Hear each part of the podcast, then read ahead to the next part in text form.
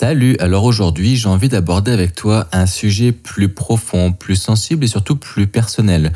J'ai remarqué au travers des membres de mon groupe, suite à une publication euh, qui visait à secouer le pommier pour essayer de faire tomber un peu les pommes pourries de l'arbre, parce que j'avais des membres inactifs qui étaient juste là pour vampiriser le contenu gratuit, puis qui ne partageaient jamais aucun projet, n'aidaient aucune personne, puis finalement n'interagissaient même pas lorsque je leur proposais de faire des sondages pour des choses gratuites à venir ou des choses comme ça. Et donc je remercie les membres qui se sont ouverts à moi au travers des messages privés pour m'expliquer pourquoi ils étaient dans le silence et ça m'a donné envie de t'enregistrer cet épisode aujourd'hui parce que un grand nombre d'entre nous vivent des difficultés au quotidien et peuvent impacter notre motivation, notre passion et notre détermination. Alors je te dis à tout de suite pour en parler. Infographie 3D, reconversion professionnelle et mindset. Mon prénom c'est Kevin, je suis coach privé et formateur en ligne. Bienvenue sur mon podcast La force du faible. Alors l'épisode d'aujourd'hui était sujet justement à la prise de contact des personnes qui euh, se sont manifestées suite aux messages vidéo et puis aux messages textes que j'avais partagés sur mon groupe, puisqu'il était question de faire entre guillemets réagir les personnes qui étaient inactives depuis plus de deux ans. Et, euh, et c'est problématique parce que je ne cherche pas forcément à avoir euh, beaucoup de membres ce n'est pas forcément le nombre d'abonnés ou le nombre de personnes qui me suivent qui m'intéresse. Je préfère être avec 20 personnes en bout de ligne, mais que ce soit des personnes passionnées et bienveillantes qui sont euh, vraiment dans une optique d'entrée d'entre elles et de partage. Parce que je trouve que le milieu de l'Archeville, c'est un milieu qui est quand même fermé et euh, concurrentiel. Et euh, plus eh bien, des protagonistes se placent sur le marché, plus on a une impression de saturation. Il y en a même qui n'hésitent pas carrément à en parler, à en faire des posts pour le revendiquer, hein, pour dire qu'il y a vraiment un marché qui est bouché, alors que c'est complètement faux. C'est pas parce que ces personnes-là ne sont pas capables de tirer leur épingle du jeu et puis n'arrivent pas à se dissocier de la concurrence que c'est valable pour tout le monde. Et puis en plus, euh, la France, c'est pas le monde entier. Hein. La francophonie, c'est vaste et tout ne tourne pas autour de la France. Donc euh, euh, c'est pas parce qu'en France ça se passe d'une façon que dans d'autres pays francophones ça se passe de la même façon. Bien au contraire, sur le continent nord-américain, il y a un retard à peu près de 5 à 10 ans sur la visualisation architecturale en 3D en particulier. Donc tous les services de rendu photoréaliste et puis tout ce qui va être en rapport avec euh, les vidéos 3D, les visites virtuelles, tout ça, bah c'est de l'avenir, c'est en train de s'implanter, c'est vraiment au balbutiement. C'est déjà en place, mais euh, il n'y a pas eu encore une grosse demande en ce sens-là. Et puis c'est c'est la nouveauté, donc euh, l'avantage de pouvoir eh bien ramener une expérience dans des pays qui sont plus avancés dans certains domaines peut nous permettre de récupérer une place sur le marché dans d'autres pays où c'est pas assez développé comparativement par exemple au Québec où ils sont en avance sur bien d'autres choses, surtout d'un point de vue euh, euh, de l'éducation et puis en rapport à la psychologie, alors que nous en France, euh, je pense qu'on est conscient mais qu'on se voile la face. Donc par exemple ici on parle de TDA, TDAH, nous autres en France, je suis sûr que la, population en est fortement atteinte et, et puis on n'en entend jamais parler. Alors est-ce qu'on ne sait pas c'est quoi ou est-ce qu'on ne veut pas dire que notre enfant a des problèmes de concentration et d'hyperactivité ou des choses comme ça, je sais pas. Quoi qu'il en soit, euh, pour revenir sur le sujet du jour, eh bien, euh, j'ai été euh, agréablement surpris. Alors agréablement entre guillemets, hein, parce que c'est pas forcément des bonnes nouvelles pour la personne qui me contacte, mais j'ai aimé le fait qu'il y ait des personnes qui se sont manifestées et m'ont dit que, eh bien, elles étaient vraiment intéressées par rester dans le groupe, puis qu'elles aimaient les projets qui étaient publiés, qu'elles comprenaient aussi ce sentiment que j'ai et puis cette volonté à vouloir filtrer, que c'était quelque chose qu'elles appréciaient, comme ça elles savaient qu'elles étaient dans un groupe de qualité, euh, mais que ce n'était pas parce qu'elles avaient un manque de volonté qu'elles ne donnaient pas signe de vie, c'était surtout parce qu'elles avaient des difficultés dans leur vie, qu'elles rencontraient des problèmes et que des fois elles perdaient euh, motivation. Donc euh, il y a plusieurs personnes qui m'ont envoyé un message, huit pour être transparent. Je vais juste t'énumérer deux messages d'entre elles qui m'ont particulièrement touché. Donc là, c'était un dessinateur en bâtiment qui me dit euh, Bonjour Kevin, je tiens à m'excuser pour ma longue absence d'interaction. Ces six derniers mois ont été très difficiles au niveau personnel et ça a eu un gros impact sur ma vie professionnelle et tous les à côté. Je reste néanmoins très intéressé par le contenu que tu proposes et je souhaite continuer à faire partie du groupe. Je vais prochainement pouvoir partager de nouveau et en attendant, je rattrape mon retard sur tes podcasts. Bonne journée. Puis ensuite, eh bien, la seconde personne qui, elle, eh bien, travaille en tant que maçon et en pleine reconversion professionnelle. Et, euh, et donc, je vais, je vais te lire son message parce que c'est un message qui m'a touché et je pense que ça concerne un grand nombre d'entre nous et peut-être que si tu m'écoutes aussi, tu es aussi euh, passé par ça. Donc, il me dit, dis-moi, je souhaiterais te parler en privé si tu as un moment. J'aimerais sur WhatsApp si ça te convient. Euh, c'est concernant ma démotivation dans la 3D.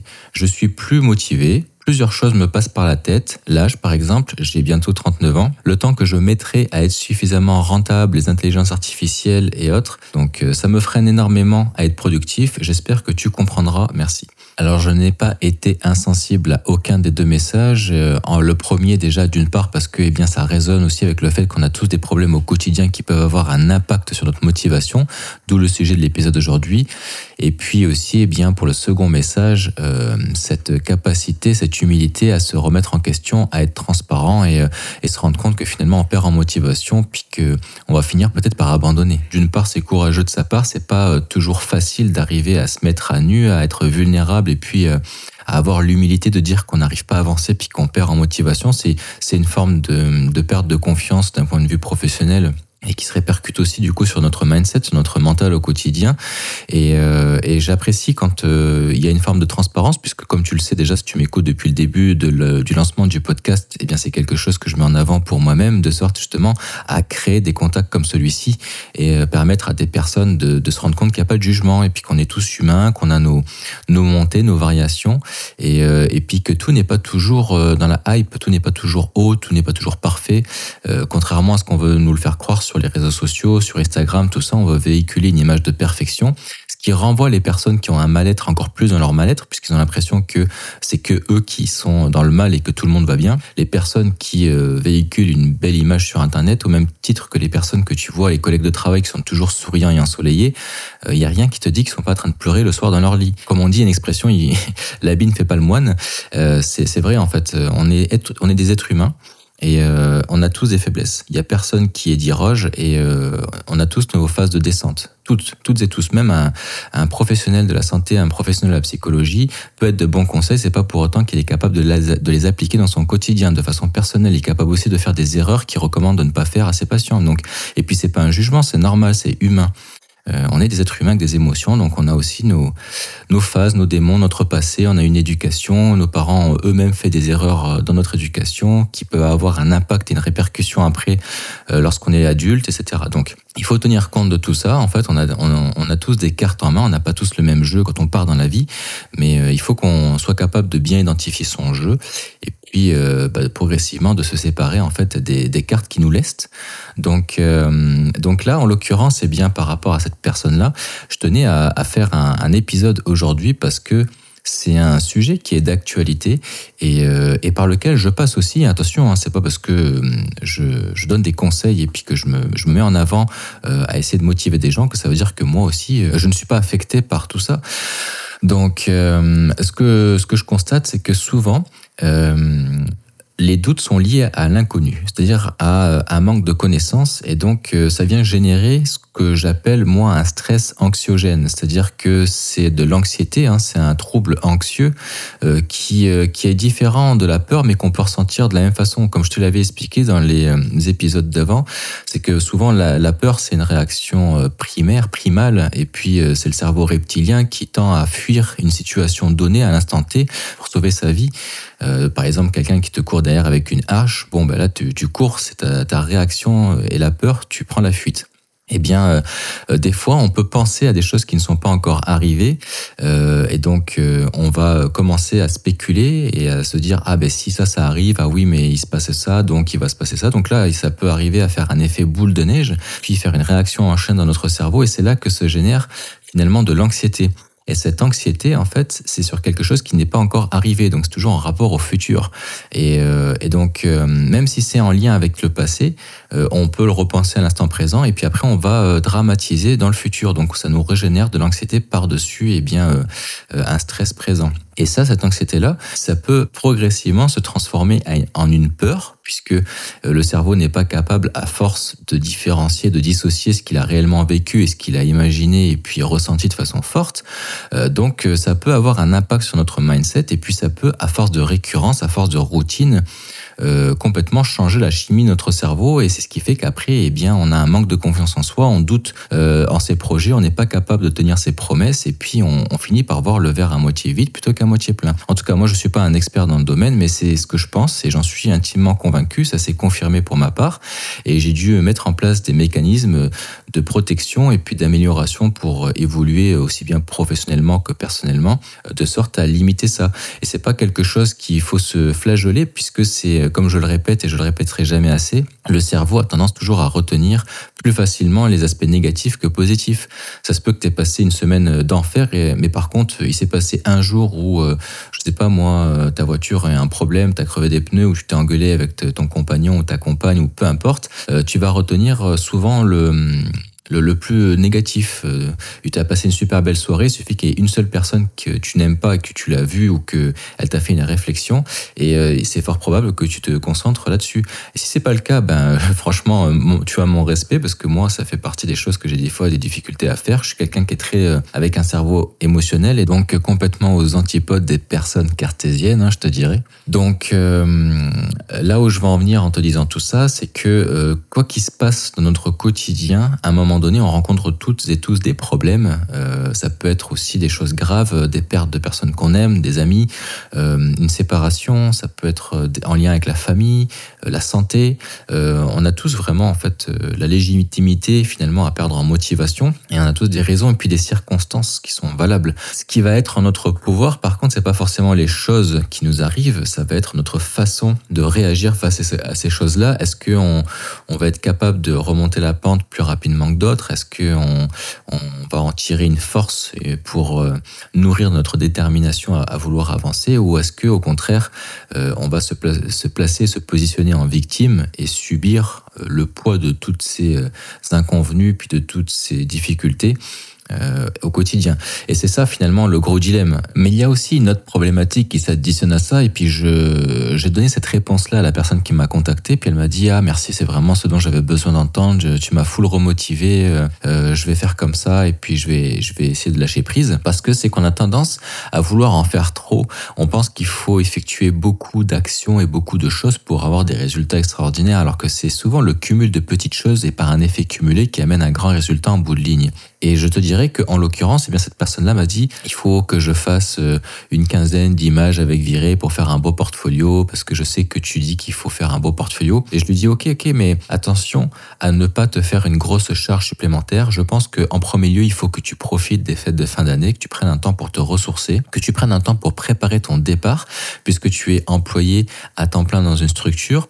Euh, profite de te mettre au chômage, c'est un droit dont tu, tu bénéficies, qui va te permettre de faire une reconversion professionnelle donc ça va te garantir d'avoir un revenu fixe, un coussin financier de sécurité pour mener à bien pendant un an ton développement d'entreprise. Euh, et donc, euh, du coup, c'est pas profit du système, c'est justement euh, utiliser ces droits cumulés pour ensuite investir dans la création d'entreprise. Et, ça, et eh bien, comme tu as des enfants et puis que tu veux te reconvertir, bah, c'est important de le faire progressivement. Alors, c'est sûr qu'il y a deux cas de figure. Si tu commences par te, te prendre trois heures en plus de ton travail par-ci et là, tu vas pas avancer. Ça prend à un moment donné de préparer son départ et de se dire, à partir de ce jour-là, je suis au chômage, à partir de ce jour-là, je me mets à temps plein dans mon entreprise. Alors peut-être au début essayer de le faire à mi-temps hein, pour justement développer un carnet client, ou bien faire comme j'ai fait, c'est-à-dire me lancer à 100% là-dedans. Et euh, sauf que moi, ben j'ai pas eu la possibilité de bénéficier d'une assurance chômage ou des aides, donc ça a été vraiment, euh, je suis parti en apnée direct, euh, donc c'est plus difficile mentalement. Mais ceux qui ont la possibilité de partir au chômage et de lancer leur infrastructure professionnelle et puis le développement de leur entreprise en ayant un revenu qui tombe tous les mois, ça c'est quelque chose que je recommande fortement. Ça va aider à, tenir sur le long terme. Parce que malgré tout, il va y avoir une phase, une année où ça va être euh, le silence total, le développement d'entreprise, des pages SEO, site internet, euh, communication digitale, créer son portfolio, maîtriser en fait euh, tout l'aspect technique de la conception, se former en parallèle, etc. Donc forcément, bah, si, tu, si tu fais de la formation en ligne, ça va être un peu plus long que si tu fais du coaching, parce que tu vas être beaucoup plus accompagné, tu vas savoir où aller, dans quelle direction. Quoi qu'il en soit, on est aussi capable de le faire en autodidacte juste avec des tutoriels gratuits. donc c'est vraiment, ça dépend vraiment de tes objectifs, de la deadline, de la charge mentale que tu es prêt à, accepter puis à accumuler. Et, et puis suite à ça, eh ben, j'ai dit, pourquoi tu veux absolument faire 15 rendus. Profite de tes fêtes de fin d'année, profite de ton départ, te mets pas la pression et euh, progressivement fais des 3D. Au début, elles vont pas être jolies, mais fais-les. Mais fais-les juste par passion parce que tu as envie, si tu le fais par pression plutôt que par passion, ça va forcément avoir un impact négatif et tu vas perdre en démotivation. Donc, euh, putain, je suis doué sur les rimes aujourd'hui ou bien? et donc euh, après, je sais pas si ça peut avoir un impact sur ton mindset de te cumuler autant d'heures pour faire un portfolio, de te mettre la pression, mais je pense que ça t'ajoute une charge en te disant il faut que je fasse ci, il faut que je fasse ça. Non, tu, il faut pas que tu fasses, il faut juste prendre plaisir à le faire, améliorer finalement ta maîtrise d'un outil. Si c'est des 5 rendeurs, puisque apparemment tu es intéressé dessus, puis euh, euh, tu progresses là-dessus par, comparativement à virer et que tu trouves être plus productif et que tu as trouvé finalement un outil adéquat à tes besoins, vas-y, fais ça, euh, maîtrise vraiment toutes les fonctionnalités du logiciel, puis après tu pourras évoluer en termes de photoréalisme, quitte à aller dans de la production sur Photoshop, et puis faire une, deux, trois images, mais une, deux images peut suffire au début pour commencer. Euh, je recommande entre 5 à 10, oui en effet, pour montrer en fait l'éventail de, de compétences que tu es capable de mettre en application. C'est pour moi une bonne stratégie. Plutôt que se rajouter une charge mentale supplémentaire à toutes les charges qu'on peut avoir à la création d'entreprise, surtout nous en France, hein, c'est toujours compliqué, il y a toujours des problèmes administratifs. Donc, euh, euh, n'hésite pas à y aller pas à pas, progressivement, parce que sinon tu vas voir ça comme une montagne et euh, ça va, ça va te faire paniquer. Donc, cette personne-là a été remotivée et puis elle s'est rendue compte finalement qu'elle se mettait beaucoup la pression, puis qu'elle était trop intransigeante envers elle-même. Et c'est justement cet inconnu qui fait qu'elle voyait tout et qu'elle se posait plein de questions, puis que elle voyait vraiment plein de d'embûches partout, alors qu'il suffit juste d'y aller progressivement pas à pas. Et c'est pour ça que c'est important de demander conseil puis d'être guidé. Il y a des personnes qui pensent, d'ailleurs, je te renvoie sur l'épisode d'avant auquel j'en parle, que eh bien le c'est difficile de vivre uniquement en proposant des services de rendu photoréaliste en architecture. Avec l'arrivée des IA, eh bien notre métier est obsolète, qu'il y a un âge là-dedans et puis que le marché est saturé, etc. Donc tout ça, ce sont des fausses croyances et c'est important de conscientiser que c'est justement la majeure partie de la population dans le domaine de large vise, en France en particulier particulier qui va avoir tendance à penser ça. Et c'est ce qui fait que ceux qui croient en leur euh, projet 3D, en leur photoréalisme, en leurs offres de services et puis euh, finalement en leur capacité à se démarquer de la concurrence, qui vont finir par y arriver. Et tout est une question finalement d'état d'esprit parce que euh, il y a plein de choses qu'on a cru impossibles jusqu'à ce qu'il y en ait un qui l'ait fait, qui savait pas que c'était possible, puis il l'a fait quand même, tu vois. Donc à un moment donné, il faut juste croire en son objectif, se fixer un but et faire tout pour aller dans cette direction-là. Et, et donc, eh bien, ne pas hésiter justement à, venir me parler si besoin. Puis si c'est pas moi, que c'est quelqu'un d'autre, aller euh, rentrer en contact des personnes que tu veux prendre comme guide, comme mentor, ou, que tu estimes avoir un niveau ou une expérience plus avancée que toi pour euh, te donner des conseils et te guider dans la bonne direction. C'est important de ne pas rester avec ses doutes. Euh, n'hésite pas euh, aussi à, tu sais, des fois c'est con, hein, c'est vraiment euh, stupide de dire ça, et pourtant c'est vraiment puissant, mais de le marquer sur un papier pour te vider l'esprit. Au même titre que quand tu as des choses à faire et que tu ne sais pas par où commencer, marque-les. déjà, tu verras que ça va t'enlever une charge mentale parce que souvent ce sont des choses qui restent, qui restent en arrière-plan dans notre esprit et on s'en rend même pas compte, ça devient subconscient. Et donc on vit notre vie au quotidien en se disant ah j'ai ça à faire, j'ai ça à faire et puis il faut que je fasse ça, il faut que j'apprenne ça, il faut que j'utilise, je regarde tel module, que je fasse telle tâche ménagère, que j'appelle tel client, que je fasse telle prospection, tel envoi de CV. Et puis, euh, on les garde dans notre tête parce qu'on se dit qu'on va s'en rappeler. Mais parallèlement à ça, c'est paradoxal parce qu'on se dit aussi qu'on risque de l'oublier. Donc, il faut qu'on y pense, on le garde toujours en mémoire, on le note pas, et puis on fait euh, quelque chose au quotidien. On a les mains prises, on a l'enfant à s'occuper, peu importe. Et donc, on le note pas. Et, euh, et ça nous stresse. Sans qu'on s'en rende compte, on se stresse par le fait d'avoir peur d'oublier quelque chose d'important qui peut avoir un impact si on le fait pas. Mais le fait de savoir qu'on a quelque chose à faire et que c'est encore euh, sur la to-do list euh, mentale, on va dire, et eh ben ça apporte une charge mentale, ça apporte un stress et donc ça peut faire un effet cumulé euh, négatif. Et je me suis rendu compte de ce pouvoir-là lorsque j'ai utilisé l'application de Microsoft qui s'appelle To-Do, mais tu peux utiliser n'importe quoi, ça peut même être une feuille, un papier un document Word ou Excel et marquer euh, toutes les tâches à faire de la journée. Des fois, c'est bien de le faire avant de se coucher la veille, ça permet de s'endormir plus facilement et de pas avoir des crises d'insomnie comme j'ai tendance à avoir. Euh, je marque les choses que j'ai à faire qui sont importantes pour moi que je veux pas oublier et puis, euh, je les marque pour le lendemain. Ce qui fait que le lendemain, quand je me lève, bien déjà, je sais à peu près ce que j'ai à faire dans ma journée, plutôt que des fois être dans la brume et puis se dire ah qu'est-ce qu'il faut que je fasse aujourd'hui déjà. Et en plus, eh ben, euh, ça m'a permis de mieux dormir, d'avoir un sommeil plus réparateur et d'avoir moins de stress dans mon quotidien la journée vécue le lendemain puisque je sais que j'ai euh, un plan de match. Donc après, j'ai juste à décocher les choses ou à cocher mes choses sur la to-do list. Et, et puis, je me sens beaucoup mieux. Et ça, je peux t'assurer que ce sont des petites méthodologies qui peuvent avoir un grand impact sur euh, notre état d'esprit et puis sur notre bien-être au quotidien et sur notre environnement euh, personnel et, et professionnel. Donc euh, ne te flagelle pas, sache que euh, je suis conscient que tu as aussi des difficultés dans ta vie, que tu as des phases de redescente. Et d'ailleurs, c'est quelque chose que je vais considérer d'autant plus et je vais faire euh, des, justement des modules dans mon espace membre qui va parler de ça, qui va expliquer comment optimiser en fait sa façon de travailler, son workflow, les petites méthodologies à appliquer pour garder motivation, mettre des vidéos aussi dans, où je parle de, de mes expériences personnelles, de mes doutes puis euh, de ceux des autres pour euh, te faire te rendre compte que tu n'es pas seul. Puis c'est ça aussi le but du podcast. Et, euh, et, je le ferai aussi au travers du groupe et, et, encore au travers de ce podcast pour faire des piqûres de rappel et, et permettre de te rendre compte que ce n'est pas grave si tu passes quelque chose. si tu vis une passe difficile, si tu vis un moment délicat, vis-le, concentre-toi là-dessus, chaque chose en son temps, règle les problèmes un par un, te mets pas la pression parce que tu es plus capable de progresser en 3D, parce que tu es plus capable de, de, faire ou telle ou telle chose. Concentre-toi sur ton problème numéro un. Ton but, c'est ton bien-être. ta priorité, c'est le fait de se sentir bien aussi bien physiquement que mentalement. Euh, fais tout pour y arriver euh, afin de passer à l'étape suivante. C'est-à-dire qu'il faut pas rester enfermé dans cette spirale infernale il faut traiter le mal, et puis pour traiter le mal, il faut laisser du temps, du repos, prendre du soin sur soi, va faire euh, des massages, euh, va dans des trucs de balnéothérapie, ou peu importe, mais fais-toi plaisir, prends un peu de temps pour toi, euh, offre-toi, investis-toi là-dedans, c'est un investissement qu'il vaudra toujours, des moments pour soi, pour se recentrer, et, et puis n'hésite pas après à, à, retourner dans ta routine, mais cette fois-ci, tu vas y aller avec plus de motivation parce que tu ne te seras pas mis la pression, tu te seras laissé un temps pour toi, un temps pour régler tes problèmes, puis là, tu auras un temps pour te concentrer pleinement sur euh, les tâches que tu voulais mettre en application et puis que tu pouvais pas faire à cause d'un impondérable de vie. Voilà. J'espère que c'est quelque chose qui va planter une graine dans ton esprit et te permettre de continuer d'avancer. Sache que tu n'es pas seul, on vit tous ces moments de difficulté. Donc euh, tiens le coup et puis, euh, et puis n'hésite pas à contacter des personnes autour de toi pour en parler. Je te remercie pour ton écoute jusqu'ici, puis je te dis à la prochaine pour l'épisode suivant. Salut